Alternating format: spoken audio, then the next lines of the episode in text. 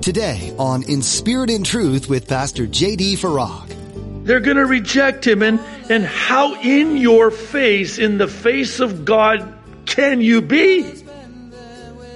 I mean, don't get your hopes up, God. This is hopeless. We're not going to repent.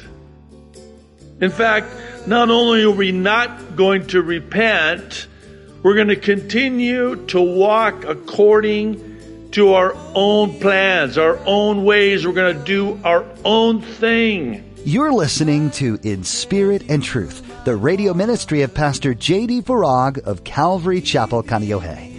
Pastor J.D. is currently teaching through the book of Jeremiah. There's a famous song with lyrics saying, I did it my way. Many people will insist their way is the best way for them and ignore the perfect way God has shown us all. Today, Pastor JD reminds us of one of the times the Israelites knew the ways of God, but in defiance did the very things they knew were against his plans. Now be sure to stay with us after today's message to hear how you can get your own copy of today's broadcast. Subscribe to the Inspired In Spirit and Truth podcast or download the Inspired In Spirit and Truth iPhone or Android mobile app. But for now, here's Pastor JD in the book of Jeremiah, chapter 18, with today's edition of In Spirit and Truth.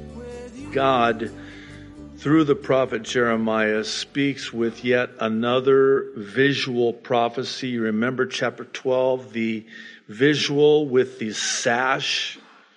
Well, this time there's another visual, only it's going to be concerning the potter's house, and namely that of God being the potter and the people being the clay in the hand of the potter, which, by the way, that's what we actually and literally are.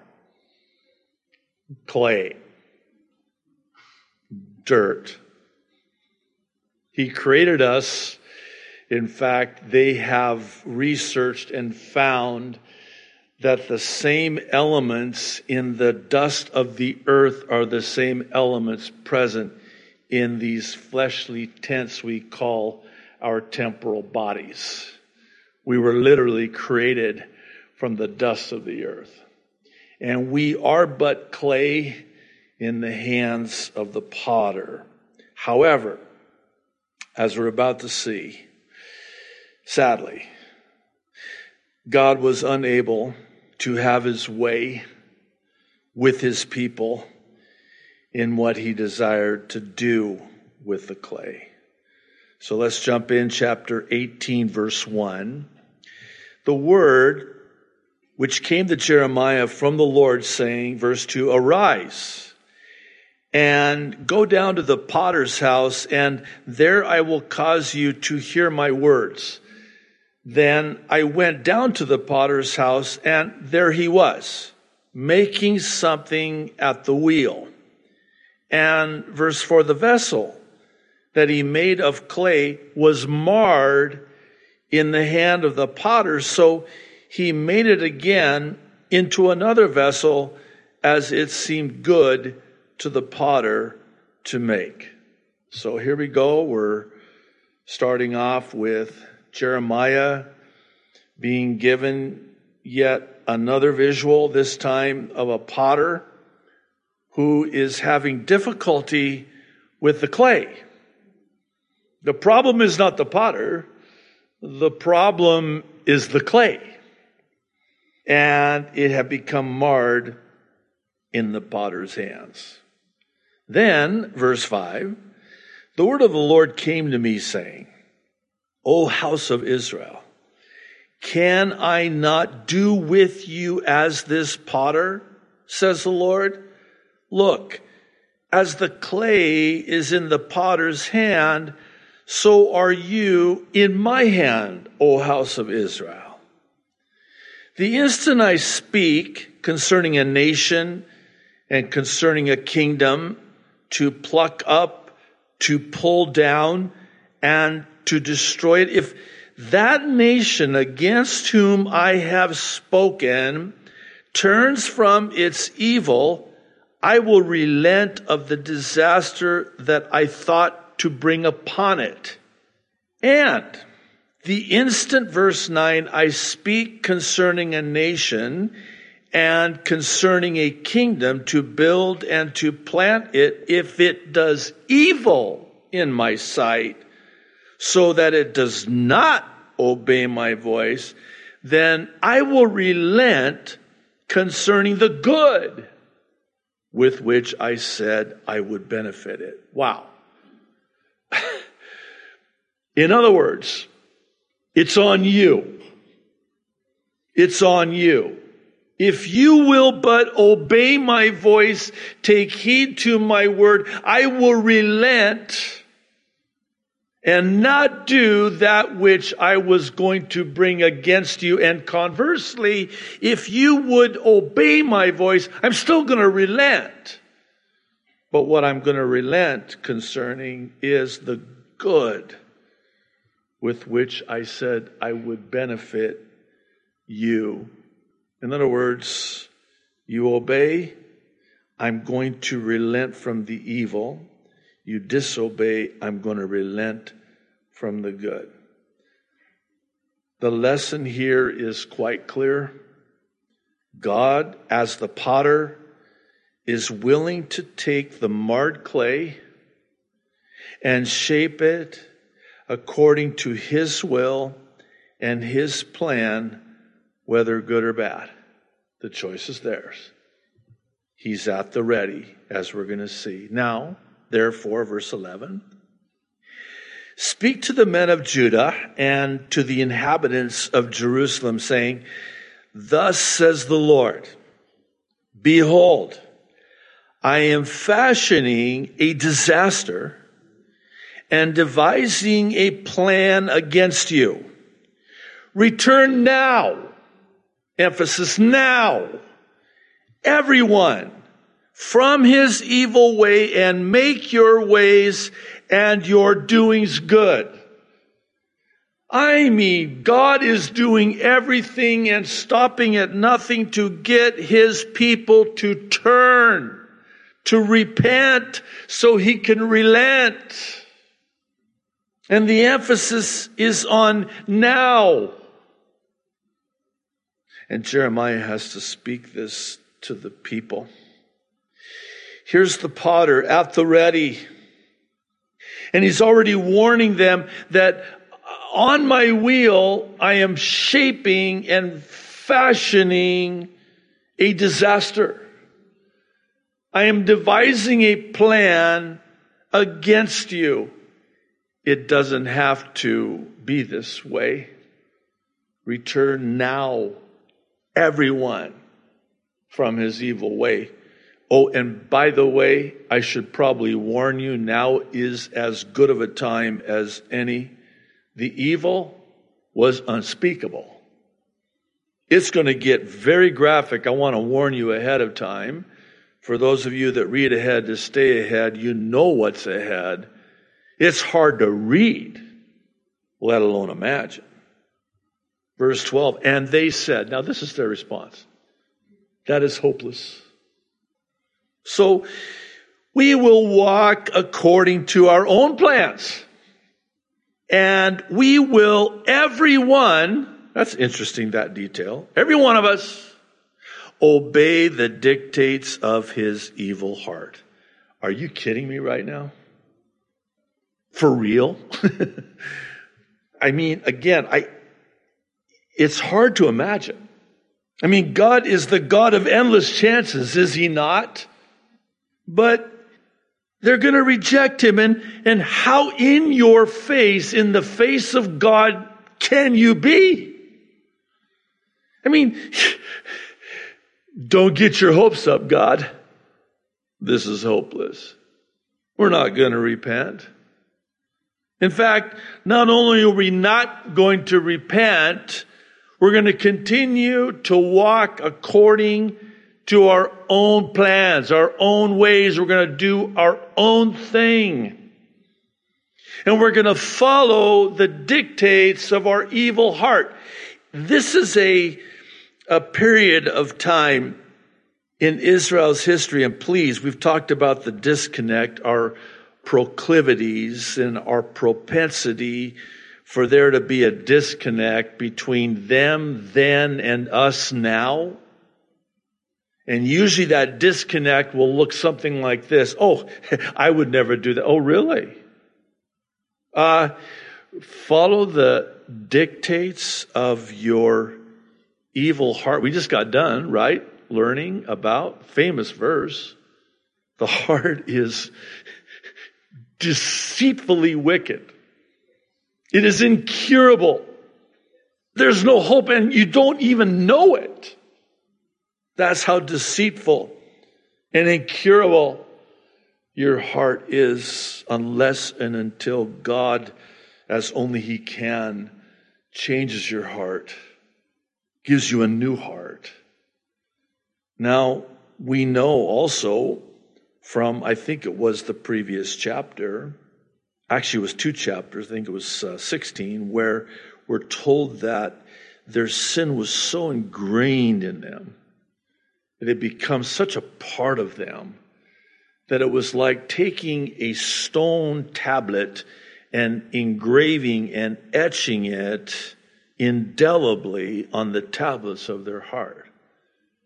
So, not to excuse it, but maybe in some way to explain it, they were so entrenched, they had become so evil that they reject the Lord, His offer to relent if they would repent and they reject it, they harden their hearts, and as we're going to see shortly, they stiffen their necks. But this is, again, it's hard to imagine. And please notice this they preferred to walk according to their own plans in their own way. And can you imagine? You're the clay. you say to the potter, as the clay, you're dirt. And you say to the potter, I want to do it my way. Uh, excuse me. You're clay in the hands of the potter. And you're rejecting the potter. You don't want to do what the potter wants to do. You don't want the potter to make you and shape you and fashion you according to his will. You want to do it your own way according to your own will. And again, this is why the disconnect is so dangerous and so subtle. Because I don't think there's a one of us here, myself included, perhaps myself especially, if honest with ourselves, would not say that there are so many times in our Christian lives where we make this very decision to reject God's way and choose our own way. Well, it gets much worse. As you might imagine. Therefore, verse 13, thus says the Lord. Ask now among the Gentiles, who has heard such things? The Virgin of Israel has done a very horrible thing. Will a man leave the snow water of Lebanon? Look at the imagery here. Fresh water. Why would you leave and not want that? Which comes from the rock of the field. Will the cold flowing waters be forsaken for strange waters? Bear with me because in the original, this carries with it the idea of you're rejecting fresh water for sewage water. Oh, come on. That's, are you kind of stretching it or pushing it? No.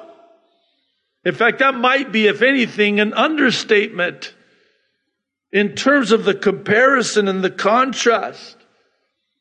This, you rejecting me is akin to and comparable to choosing sewage water over fresh water.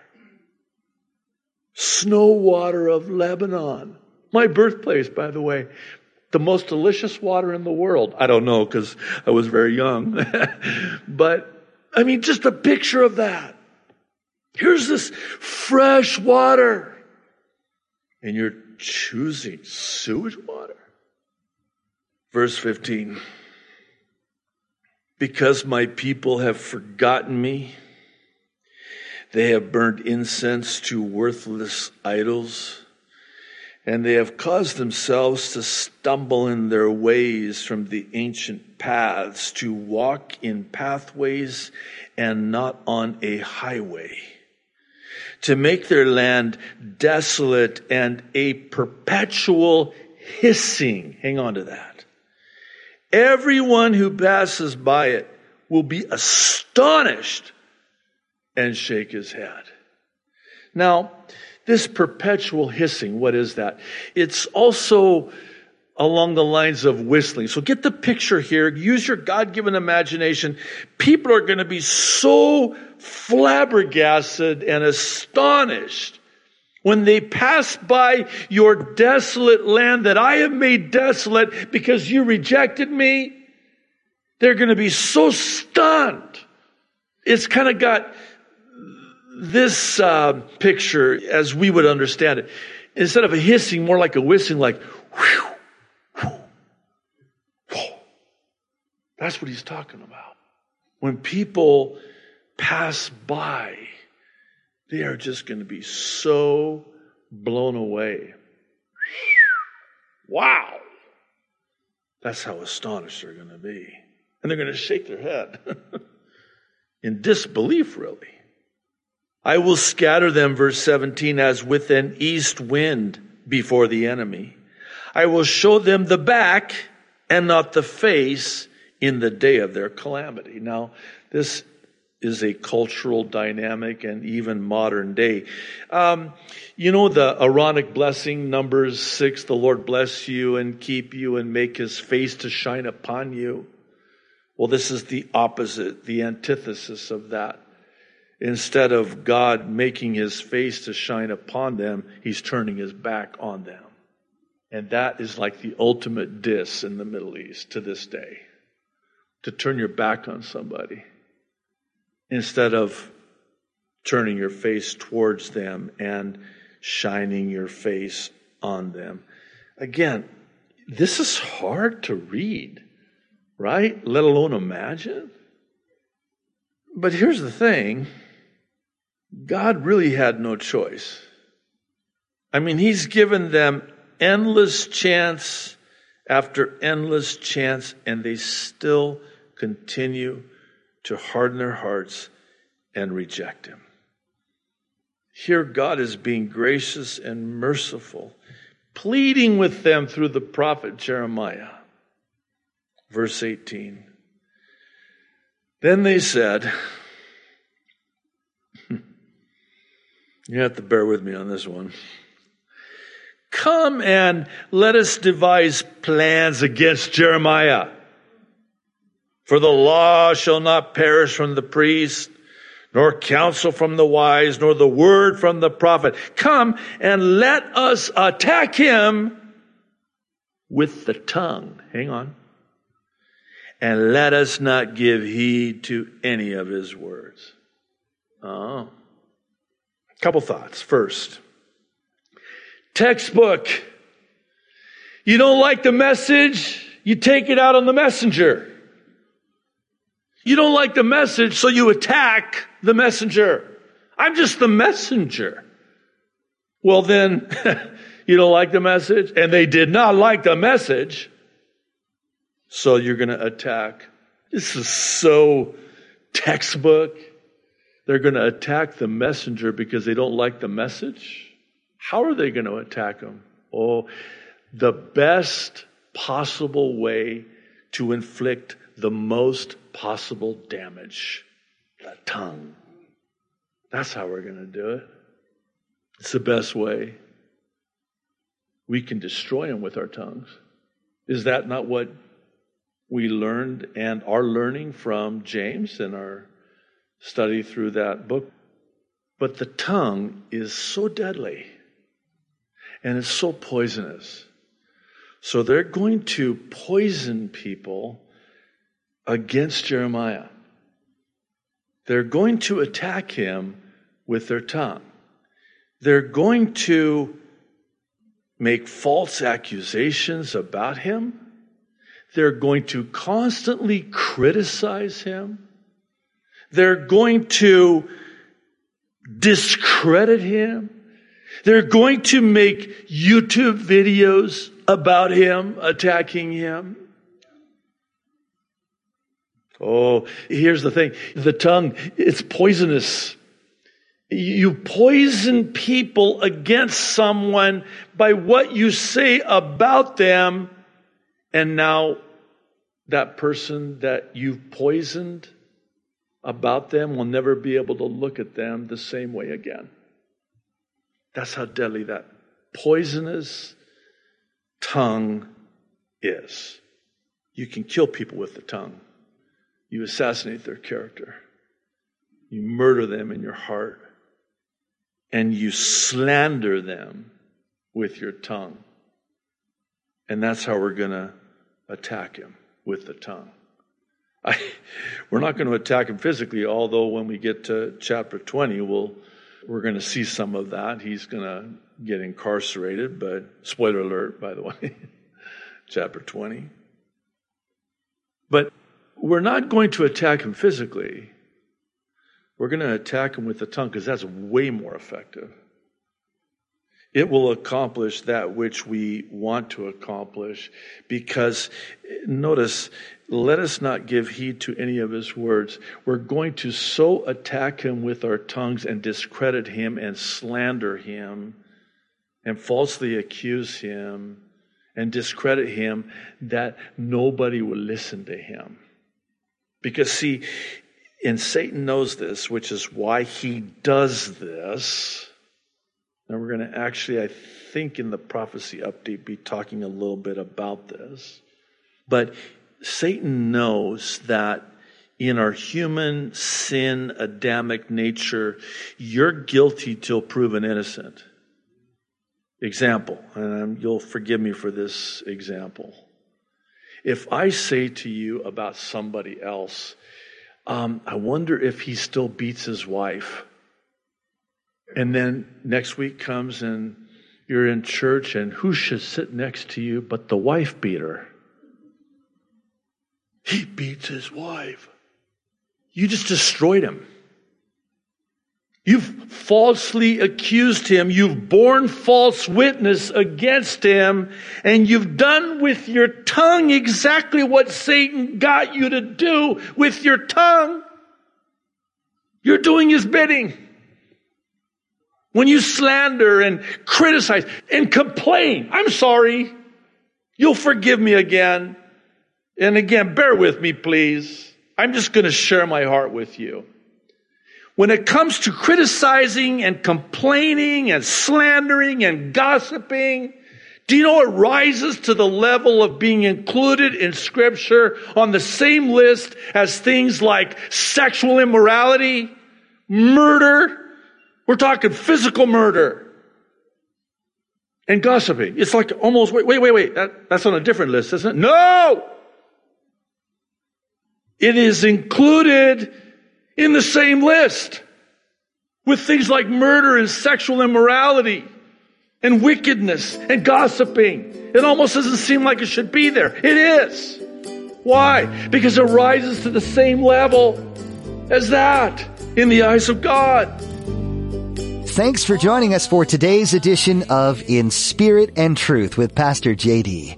If you're enjoying these teachings in the book of Jeremiah, we encourage you to continue following through this series with us and to read on your own too.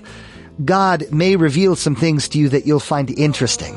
In Spirit and Truth is a ministry out of Calvary Chapel, Kaneohe. If you'd like to learn more about the ministry of In Spirit and Truth, go to calvarychapelkaneohe.com. While you're at our website, feel free to check out additional teachings from Pastor JD. He also gives prophecy updates weekly that touch on the things happening right now.